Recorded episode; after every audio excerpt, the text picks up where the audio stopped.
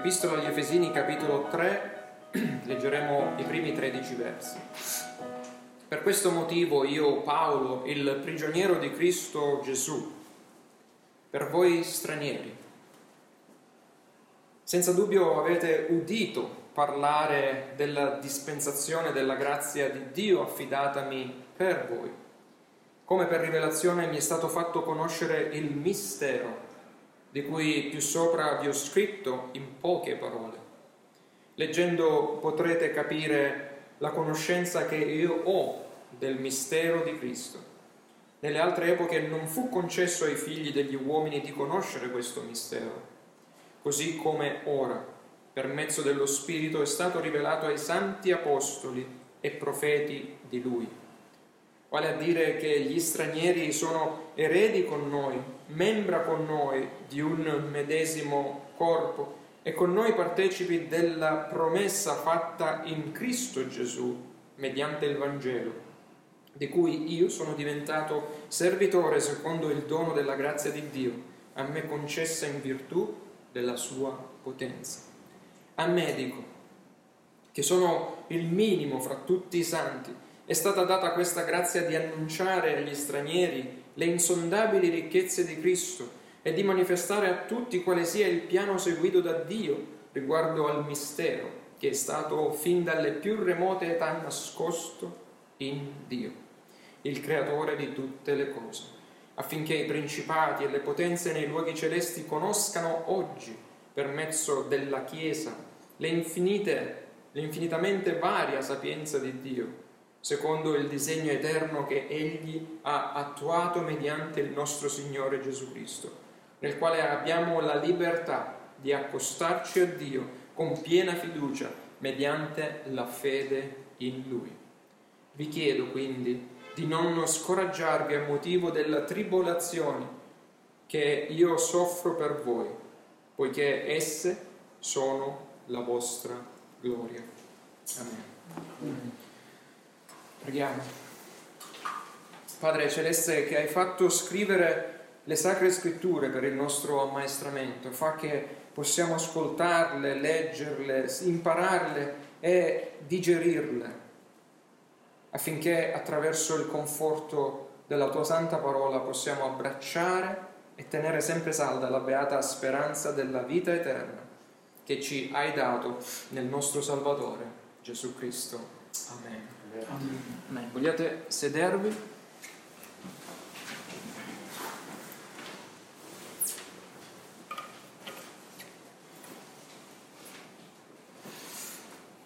Spesso quando leggiamo le circostanze o gli eventi intorno a noi soltanto con i nostri occhi terreni, i nostri occhi carnali, perdiamo di vista il senso delle realtà spirituali che comandano, che guidano gli eventi nella realtà visibile.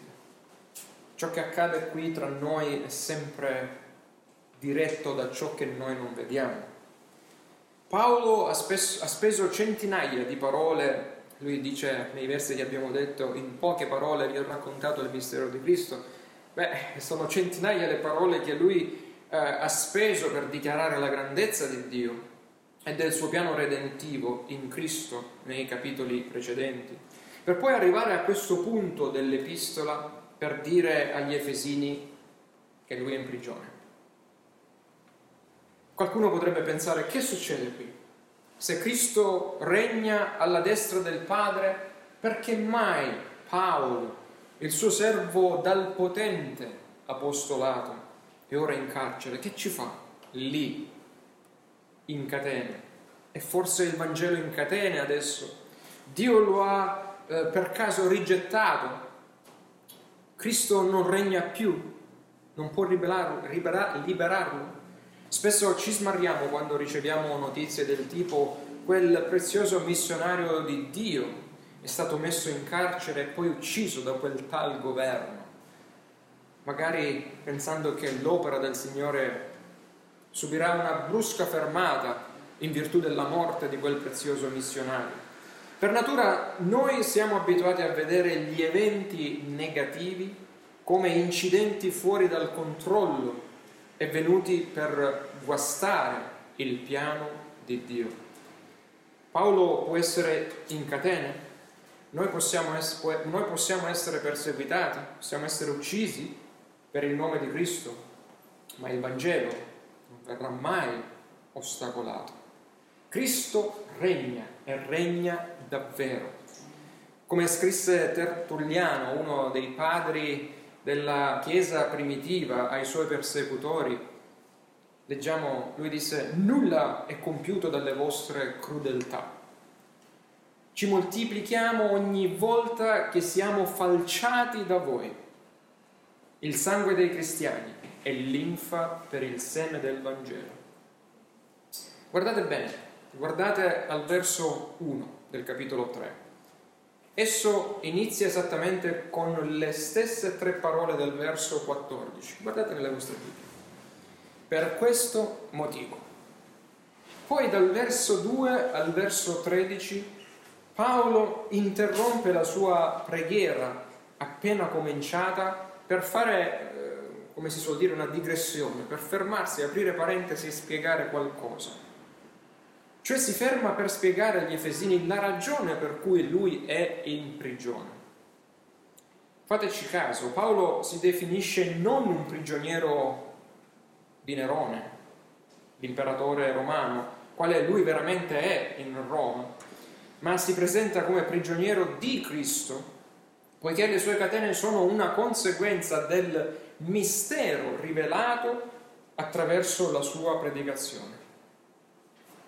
Paolo vede al di là delle visibili catene e vuole incoraggiare i credenti di Efeso e tutti noi. Vede Dio come sovrano e perfetto architetto di tutto, anche della sua sofferenza e imminente morte.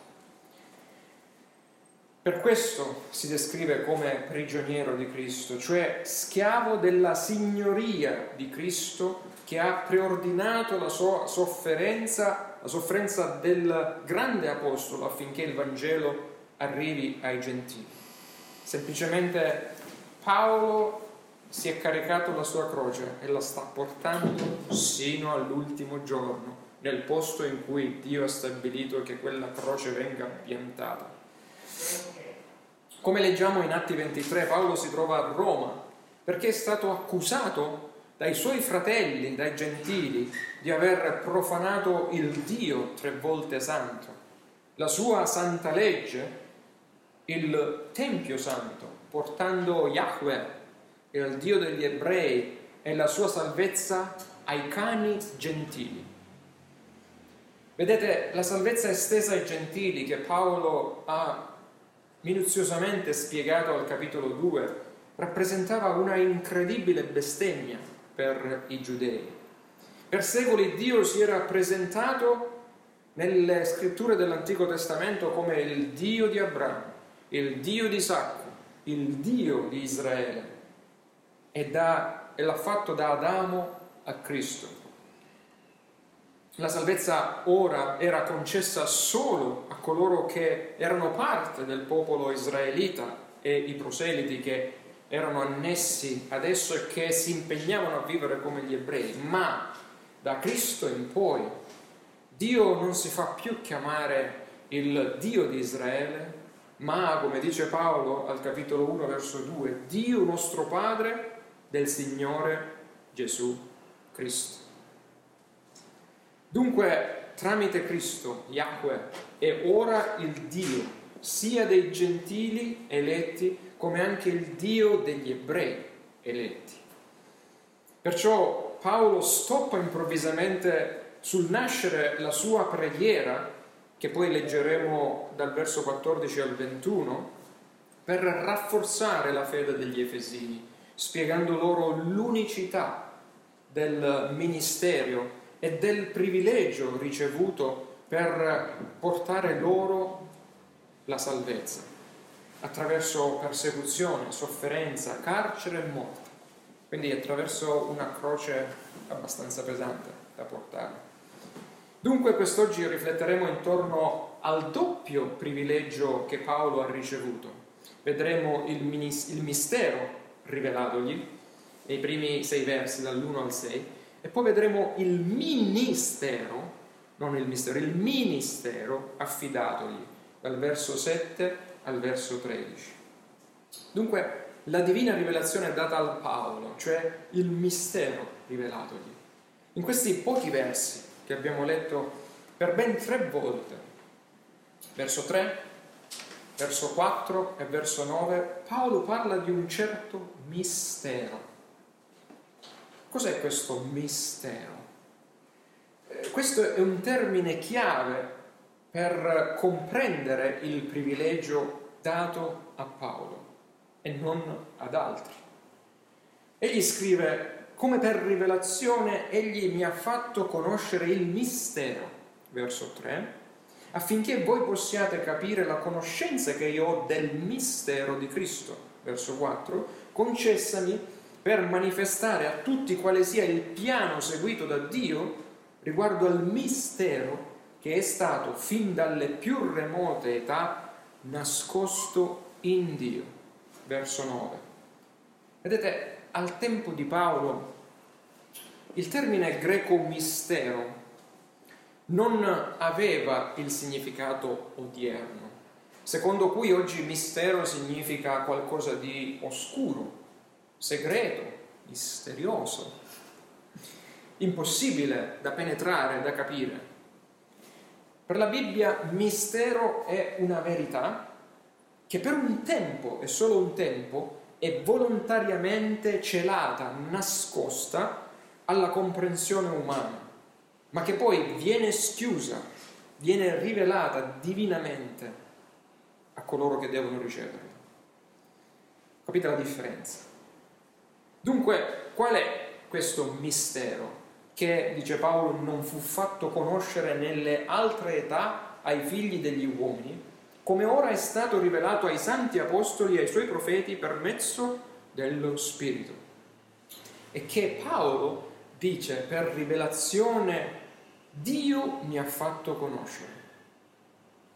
Ai versi 4 e 6 Paolo ci spiega che questo mistero, prima nascosto ed ora rivelato, non è altro che il piano di salvezza che Dio ha partorito nell'eternità e ha realizzato in Cristo. Il Cristo è il perfetto Dio uomo che ha realizzato questo piano per la sua imperfetta Chiesa, Chiesa che oggi è formata da ebrei e da gentili uniti insieme. L'unione di, tra ebrei e gentili nella Chiesa eh, come un unico popolo di Dio a condizioni assolutamente uguali, dice al verso 6, era stata predetta nell'Antico Testamento. Sì, c'erano degli sprazzi che Dio dava per far comprendere in parte questo mistero, lo dice Isaia capitolo 56, 66 e così via, ma non era esplicitamente rivelata, svelata nella storia dell'Antico Testamento finché la morte, l'esaltazione di Cristo non hanno inaugurato il nuovo patto. Dunque il mistero che non è stato completamente rivelato nel passato, ma che dopo Cristo è stato rivelato agli apostoli e ai profeti di Cristo del Nuovo Testamento, consiste nel fatto che la salvezza sarebbe arrivata anche a Lecce, anche a Cannole, anche nel Salento e nelle vostre case. Ed era una cosa straordinaria che la salvezza era circoscritta ad una terra lontana da qui, lo Stato di Israele. E i salvati di Lecce, di Cannole, del Salento sarebbero divenuti parte del vero Israele, cioè la sposa di Cristo. Pensate che è poco? Una rivelazione di così immensa portata per sottolineare la completa unità tra i due popoli, pensate, tra ebrei e gentili, Paolo al verso 6 in un certo senso deve inventare tre nuove parole che non sono usate comunemente nel greco e eh, sono anche un po' difficili da tradurre in italiano affinché rendano bene il significato. Infatti eh, la traduzione dovrebbe eh, fare un po' così, dice i gentili, noi compresi, tutti noi, compresi in quanto gentili, ora sono coereti, sono co-membri, cioè sullo stesso livello di un medesimo corpo e copartecipi della promessa fatta in Cristo Gesù mediante il Vangelo. Quindi non siamo più dei tralci selvaggi, ma la linfa di Cristo che viaggia in noi ci ha fatti figli adottati, ma avendo, eh, essendo coeredi, comembri e copartecipi delle benedizioni che Cristo ha dato a Israele nell'Antico Testamento e ovviamente molto di più, perché siamo nel Nuovo Testamento, un patto fatto di migliori promesse. Dunque, ricapitolando, il mistero di Cristo ora rivelato consiste nella salvezza data ai gentili e agli ebrei attraverso l'unione di entrambi in Cristo. Pensate che questo sia roba da niente? Ancora una volta vi faccio questa domanda. No. Questo per gli ebrei era un ennesimo grande shock che dovevano digerire. Loro pensavano di essere l'unico popolo del Dio invisibile, il tesoro personale del Dio vivente e vero, e ora invece devono accettare che Dio è trino, perché loro vedevano il Dio solo eh, come un'unica, diciamo, persona, ma invece con Cristo loro scoprono che Dio è trino e che Gesù, un uomo morto in croce, è Dio. Una blasfemia per loro. Ma non solo, devono anche accettare che i tanto odiati gentili, considerati dei sporchi cani, proprio quei cani ora sono salvati tanto quanto loro, figli di uno stesso padre, uniti a loro, ammessi allo stesso tavolo della cena del Signore. Per loro tutto questo era uno scandalo e una pazzia. Ma noi sappiamo che la predicazione della croce è pazzia per quelli che periscono, ma per noi che viviamo, che veniamo salvati e crediamo nella potenza di Dio, dice Paolo. Dunque abbiamo appena visto la divina rivelazione o il mistero rivelato a Paolo eh, che ha mandato su tutte le furie gli ebrei non eletti ovviamente, tanto da farlo condannare a morte. Cioè per, il, per la croce che lui si è caricato, per il, la rivelazione che lui ha avuto, adesso deve scontare la morte. Ora invece vediamo la seconda ragione per cui l'Apostolo si trova in carcere, cioè non solo per la rivelazione, ma anche per il ministero, ministero, non mistero, ministero affidatogli da Cristo. Al verso 7 Paolo afferma che lui non solo ha ricevuto rivelazione, ma è stato fatto ministro di tale lieto messaggio. Cioè è stato incaricato per essere sia l'annunciatore di questo messaggio che l'amministratore delle verità divine tra i gentili, ossia portare la salvezza a coloro che da sempre sono stati figli d'ira, senza speranza, senza Dio, estranei alle benedizioni dei patti. L'Apostolo Paolo è un po' quella valvola che da un getto no, puntuale fa esplodere il getto e bagna le nazioni. Ecco perché il mistero apostolico di Paolo è unico. Ma lui, usando un gioco di parole, al verso 8, abbassa se stesso e le sue umane doti, definendosi indegno di tale onore ed onere esaltando invece la grazia e la potenza di Dio soltanto. Lui si descrive come il minimo di tutti i santi. Pensate, il più grande degli apostoli, possiamo dire, come il minimo di tutti i santi. Colui che ha scritto ben 13 dei 27 libri del Nuovo Testamento si definisce il minimo di tutti i santi, giocando sul fatto che il suo nome in latino significa piccolo di statura, piccolo agli occhi del mondo, ma non davanti al Dio che lo ha chiamato e gli ha dato questo ministero. Sebbene lui non fosse stato con Gesù fisicamente, proprio per l'importanza del ministero accordatogli, concessogli. Gli fu dato il privilegio di vedere Gesù risuscitato dai morti e venire ordinato direttamente da lui, da Gesù, come l'ultimo apostolo con un ministero speciale per i gentili, la cui unicità è descritta nei versi 8, 9 e 10 e lo vediamo adesso. Il piccolo Paolo è stato chiamato per grandi cose, per annunciare le ricchezze di Cristo ai gentili, per manifestare il mistero a tutti gli uomini, verso 9, per far conoscere, dice, la multiforme sapienza di Dio a principati e podestà, verso 10. E brevemente chiudiamo questo secondo punto vedendo questi tre sottopunti.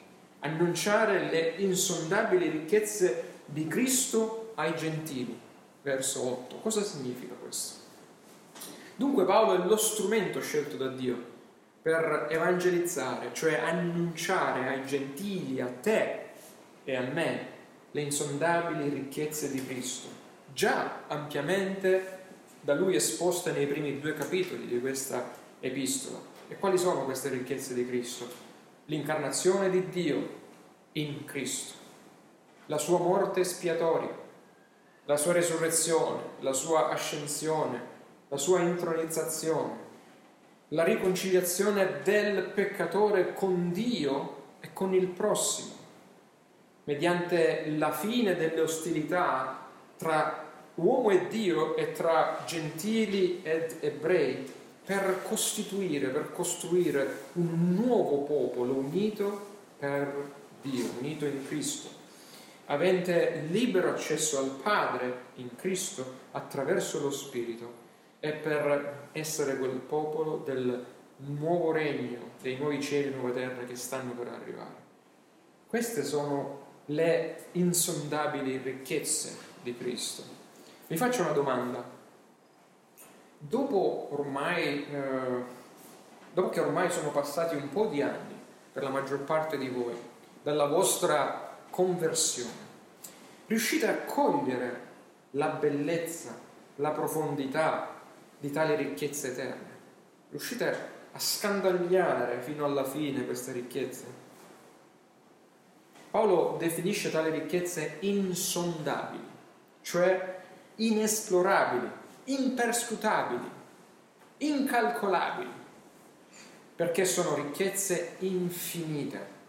Quindi ci basterà tutta l'eternità per capire ciò che Dio ha realmente fatto per salvarci ricchezze che sono state riversate, dice, prima nella sua mente e nel, suo, eh, nel cuore del piccolo Paolo, e poi Dio ha usato, e direi usa ancora, Paolo come un canale per arrivare per far arrivare queste ricchezze a tutti noi, noi che un tempo eravamo ossa secche, senza vita, per vivificarci con tutti gli eletti di ogni epoca noi che un tempo eravamo separati da Dio senza speranza. Ognuno di noi che ha ricevuto lo stesso Vangelo rivelato da Paolo, pensate, la stessa grazia e salvezza in Cristo e lo stesso accesso a tutte queste eterne ricchezze e agli infiniti benefici derivanti da esse. Sì, anche noi, come Paolo, siamo stati chiamati non ad essere cisterne o una cisterna a contenere l'infinità, ma canali, canali di Dio. È impossibile ricevere una tale rivelazione circa la salvezza di Dio e pensare di poterla contenere o trattenere per noi soltanto, per trattenere questi insondabili benefici eterni. È impossibile. Una volta salvati, non dobbiamo più vedere noi stessi soltanto come semplici studenti che vanno a scuola, operai che lavorano, impiegati, pensionati, casalinghe, qualunque. No, ma noi siamo studenti, operai, impiegati, pensionati, casalinghe che sono stati scelti per essere canali che portano e condividono tale rivelazione e le sue ricchezze con il prossimo. Ovviamente la potenza, il merito, l'adeguatezza, certo non risiedono nel canale di per sé, di poter portare questo prezioso eh, ricchezza in giro, ma nel tesoro che passa attraverso di esso. Il tesoro è la rivelazione che è stata fatta conoscere a voi e che voi potete e dovete portare ad altri. Per cui non scoraggiarti, fratello, sorella, nell'aprire la tua bocca e lasciar fluire la, il preziosissimo Vangelo a chi è intorno a te. Perché è il Vangelo che fa la differenza, non il canale che lo porta. Dio ha chiamato Paolo per essere il bulldozer, non sapete quelle ruspe giganti eh, che aprono, che spianano e gettano per, lui ha gettato per primo le fondamenta dell'evangelizzazione ai gentili. Il suo ministero è sì unico, ma ha anche preparato la via per ognuno di noi affinché anche noi evangelizziamo nel nostro tempo. Lui infatti al verso 9 dichiara che è stato chiamato, dice, per manifestare, cioè per illuminare il mistero a tutti gli uomini, non solo ai gentili, perché i gentili diciamo sono un sottoinsieme di tutti gli uomini. Gentili più ebrei sono tutti gli uomini. No? Ma dice a tutti gli uomini. Quindi ministero ricevuto prettamente per i gentili, ma poi dice, ma io sono stato chiamato a manifestare, a illuminare questo mistero, tramite questo mistero, tutti gli uomini. Il verso 9 sembra a prima vista ridire le stesse cose del verso 8. Dice come Paolo si ripete, ma in esso Paolo aggiunge alcuni aspetti che completano il significato del precedente verso, cioè che danno una maggiore portata del suo ministero. Se al verso 8 l'Apostolo Paolo di annunciare o evangelizzare i gentili, nel verso 9 parla di manifestare, cioè di illuminare, di far vedere svelare davanti a tutti gli uomini questo grande e meraviglioso piano di salvezza eterno realizzato in Cristo è racchiuso qui. Questa luce è a portata di tutti gli uomini, nostra, di loro che magari stanno a casa e di tutti quelli che vorrebbero accostarsi. E Paolo è stato reso partecipe di prendere questa luce e racchiuderla in questo, diciamo, racchiuderla in questo libro. Lo scrittore agli ebrei al capitolo 4, scusate, capitolo 6, verso 4, usa lo stesso verbo greco che Paolo usa in questo, che noi qui abbiamo tradotto, che la Bibbia italiana traduce come manifestare, ma invece al, all'epistola agli ebrei è tradotto come illuminare. Lui dice, lo scrittore, come, dicendo che quelli che sono stati una volta illuminati e hanno gustato il dono celeste, e non sono, qui sintetizzo, non sono stati veramente rigenerati, si sono poi persi lungo la strada. Questo perché vi sto dicendo questo? Perché Paolo è stato sì chiamato a manifestare, a illuminare, ma illuminare qualcuno non dà certo garanzia di rigenerazione e salvezza. Avere questa Bibbia e tenerla in casa o anche leggerla non è garanzia di salvezza se la parola non cambia, se lo Spirito non la applica ai nostri cuori. Vi dico questo, tuttavia per non scoraggiarvi, perché la predicazione del Vangelo, dice Isaia, non torna mai indietro a vuoto. Quindi Paolo sapeva che avrebbe lanciato la luce, ma diversi l'avrebbero rigettata. E questo non deve essere uno scoraggiamento per voi che predicate il Vangelo e magari tanti la rifiutano, perché l'evangelizzazione funziona sempre o chiama gli eletti facendovi essere voi profumo di vita a vita davanti agli eletti, o condanna i non eletti facendovi essere nel momento in cui voi evangelizzate e predicate profumo di morte a morte. A noi spetta di parlare a tutti, a Dio spetta di convertire gli eletti e giudicare gli increduli che rigettano. Ricordate la conversione di Paolo, la luce celeste sfolgorante lo buttò a terra, illuminò tutti i presenti, vero? Tutti la videro, ma la parola rigenerante dello Spirito fu udita chiaramente soltanto da Paolo, l'eletto di Dio, a cui lo Spirito aveva aperto gli occhi del cuore e l'orecchio della fede per essere rigenerato, credere e comprendere questo piano di salvezza. Veniamo dunque al terzo e ultimo privilegio che Paolo ha ricevuto col suo ministero. Far conoscere la multiforme sapienza di Dio ai principati e podestà. Al verso 10. E questo è qualcosa di interessante. Al verso, Paolo, al verso 10 Paolo allarga ancora più il campo di azione del suo ministero. Dice ai gentili, non solo ai gentili, ma a tutti gli uomini. A tutti gli uomini, non solo a tutti gli uomini. Il Signore mi ha fatto ministro affinché anche gli angeli comprendano.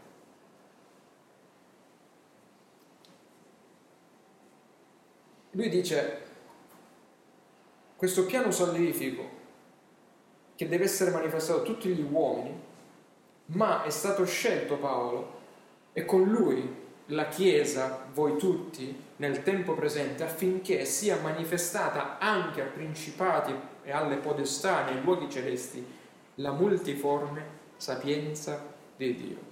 Cioè questo è un ministero che Paolo in un certo senso condivide con la Chiesa di Cristo, manifestare a principati e podestà la multiforme sapienza di Dio. Pensate, Dio prima di Cristo, cioè prima che Cristo offrisse se stesso sulla croce, non ha mai pienamente rivelato il mistero della salvezza alle potenze celesti. Dice come? Questi esseri superiori non sapevano quello che dovevano, no, non sapevano. Per spiegare tale profonda quanto scioccante verità, non so se per voi è scioccante, per me è scioccante, è stata scioccante quando ho realizzato questo Facciamo una semplice analogia. Pensate al piano di salvezza divino come a un film. Un film che è stato scritto nell'eternità da Dio, il sommo regista, il quale ha già stabilito ogni cosa di questo film. No? La storia da Adamo al secondo ritorno di Cristo, cioè da principio a fine di questa era, determina la durata di questo film, di questo piano di salvezza. L'inizio e la fine del film. Il mondo creato, i cieli, la terra rappresentano il palcoscenico, no? con le sue diverse sceneggiature sul quale viene ambientato questo film. La Chiesa e gli eletti, poi i no, non eletti, sono tutti gli attori che nel corso dei secoli si alternano su questo palcoscenico e atto dopo atto, eh, scena dopo scena, la storia redentiva va in onda e si sviluppa patto dopo patto, epoca dopo epoca, sviluppa la sua trama dalla creazione alla caduta, alla redenzione e alla consumazione finale. No? Questo meraviglioso film che sta durando un po' di migliaia di anni. Domanda, se noi siamo gli attori, eletti e non eletti, no? noi umani. Ma chi sono gli spettatori? Chi è che si guarderà questo film? Chi è che se lo guarda? Dio? Anche. Paolo ci dice che sono gli angeli, i principati e le potestà, spettatori incantati dal meraviglioso piano di salvezza che pian piano viene svelato dal sommo regista. Come dice Gerardus Voss un uh, famoso teologo uh, dice che questo piano viene svelato come un bocciolo di un fiore che piano piano, piano piano nel corso delle epoche si va ad aprire finché in Cristo sia aperto completamente e fonde la sua fragranza meravigliosa a tutti. Pensate all'angelo del Signore che fermò Abramo dall'uccidere Isacco sul monte Moria Cosa disse? In Genesi 22:12. Non stendere la mano contro il ragazzo e non fargli del male, del male su ordine di Dio. Però poi lui disse, ora so che tu temi Dio. Gli angeli non sono ogni, creature onniscienti. Ora che ho visto la tua fede, che ho visto che tu eri pronto a dare il figlio della promessa, so che tu ami Dio. Vedete, Dio è onnisciente, le sue creature, angeli compresi, No. E pensate, Pietro, nella prima epistola di Pietro, capitolo 1, versi 10 e 12, arriva a dire che da sempre gli angeli bramano di penetrare con i loro sguardi dentro il piano di salvezza di Dio. Da sempre cercano di capire qualcosa di questo piano di salvezza. Vedete, se è attraverso la vecchia creazione, l'universo, che Dio si rivela in parte, che rivela in parte la sua gloria a tutti gli uomini, è proprio attraverso questo meraviglioso piano di salvezza eh, che Dio rivela la sua multiforme sapienza, dice Paolo, anche agli angeli, decaduti e non. Dopo la caduta di Adamo, gli angeli pensavano, e adesso? Cosa farà Dio? Distruggerà immediatamente l'uomo che rappresenta l'apice della sua creazione molto buona? Come farà il Dio tre volte santo e giusto a risolvere il problema cosmico del peccato? Vedete, queste erano parole, domande serie, cioè domande vere. Ecco, fratelli e sorelle, il mistero ci è adesso rivelato attraverso il ministero di Paolo, rivelato alle genti e anche agli angeli, affinché Dio, a Dio vada tutta la gloria e a Cristo sia riconosciuta tutta la signoria. La rottura della cortina del Tempio ha sancito l'aprirsi del sipario sull'alba dell'era a venire. È come se ci avesse detto Dio, venite, leggete il, il manoscritto, come si suol dire, il, la trama di questo film. Adesso ve la rivelo in Cristo. Dio ha rimosso il suo segreto sul piano redentivo. Dio ha risolto il problema cosmico del peccato che con Adamo aveva inquinato e sfregiato l'intera vecchia creazione e lo ha risolto attraverso l'unigenito suo figlio, che si è incarnato per comparire ad un certo punto fisicamente sul palcoscenico del mondo corrotto, adempiendo tutta la legge e salendo sul pulpito della croce la croce che lui ha portato sino in fondo, non la mia, ma la tua volontà, Padre mio, per predicare, Padre, perdona loro e scagliati su di me. L'unico giusto ha pagato con la morte per molti ingiusti, affinché chiunque crede in lui abbia vita eterna. Concludendo, in questi versi odierni Paolo consola la Chiesa di Efeso scrivendo loro di non essere in ansia per le sue sofferenze e la sua prigionia in Roma, perché la sua prigionia gli è stata inflitta a causa della stupenda rivelazione divina, che Dio avrebbe salvato gentili come me e come voi, e a causa del divino mandato ricevuto per rendere tale salvezza disponibile a tutti, i gentili ed ebrei allo stesso tempo. Questi versi inoltre mettono enfasi nel ruolo della Chiesa all'interno della storia redentiva, all'interno di questo film, come la comunità dei singoli credenti, gente qualunque, eh, come te, come me, salvati qua e là in tutto il mondo, per poi essere innestati nell'unico popolo di Dio, nel corpo di Cristo, tutti insieme. Spesso sono persone su cui non, avesti, non avresti scommesso un euro, i salvati del Signore. Chi di voi avrebbe mai pensato che la grazia si sarebbe fermata in casa tua? Per salvare te e magari non ancora o mai il tuo vicino per salvare in cannole e al momento non ancora, che io sappia, in bagnolo. Poi il Signore mi smentisca. Come scrive Paolo in Seconda Corinzi, verso, capitolo 6, verso 9, noi persone insignificanti e sconosciute per il mondo, ma ben conosciute e preziose agli occhi di Dio, abbiamo ricevuto come Paolo e grazie al ministero di Paolo tale sublime rivelazione, che Cristo è il Signore, per poterla a nostra volta annunciarla ai perduti. La scienza definisce cieche le persone che non vedono la luce fisica. La Bibbia invece definisce cieche e perdute coloro che pur vedendo bene la luce fisica vivono nelle tenebre perché hanno rigettato Cristo, la luce di Dio, che ancora oggi salva anche a Lecce, a Cannole, nel Salento, in Italia. Vogliamo pregare. Nostro Dio misericordioso, non abbiamo parole per ringraziarti nell'averci reso partecipi della tua multiforme sapienza. Dacci questa grazia questa mattina, dacci la tua grazia affinché possiamo contemplare le profondità delle ricchezze di Cristo, comprenderle e annunciarle ai perduti intorno a noi, costi quel che costi, per portare gloria e onore al tuo santo nome. Amen.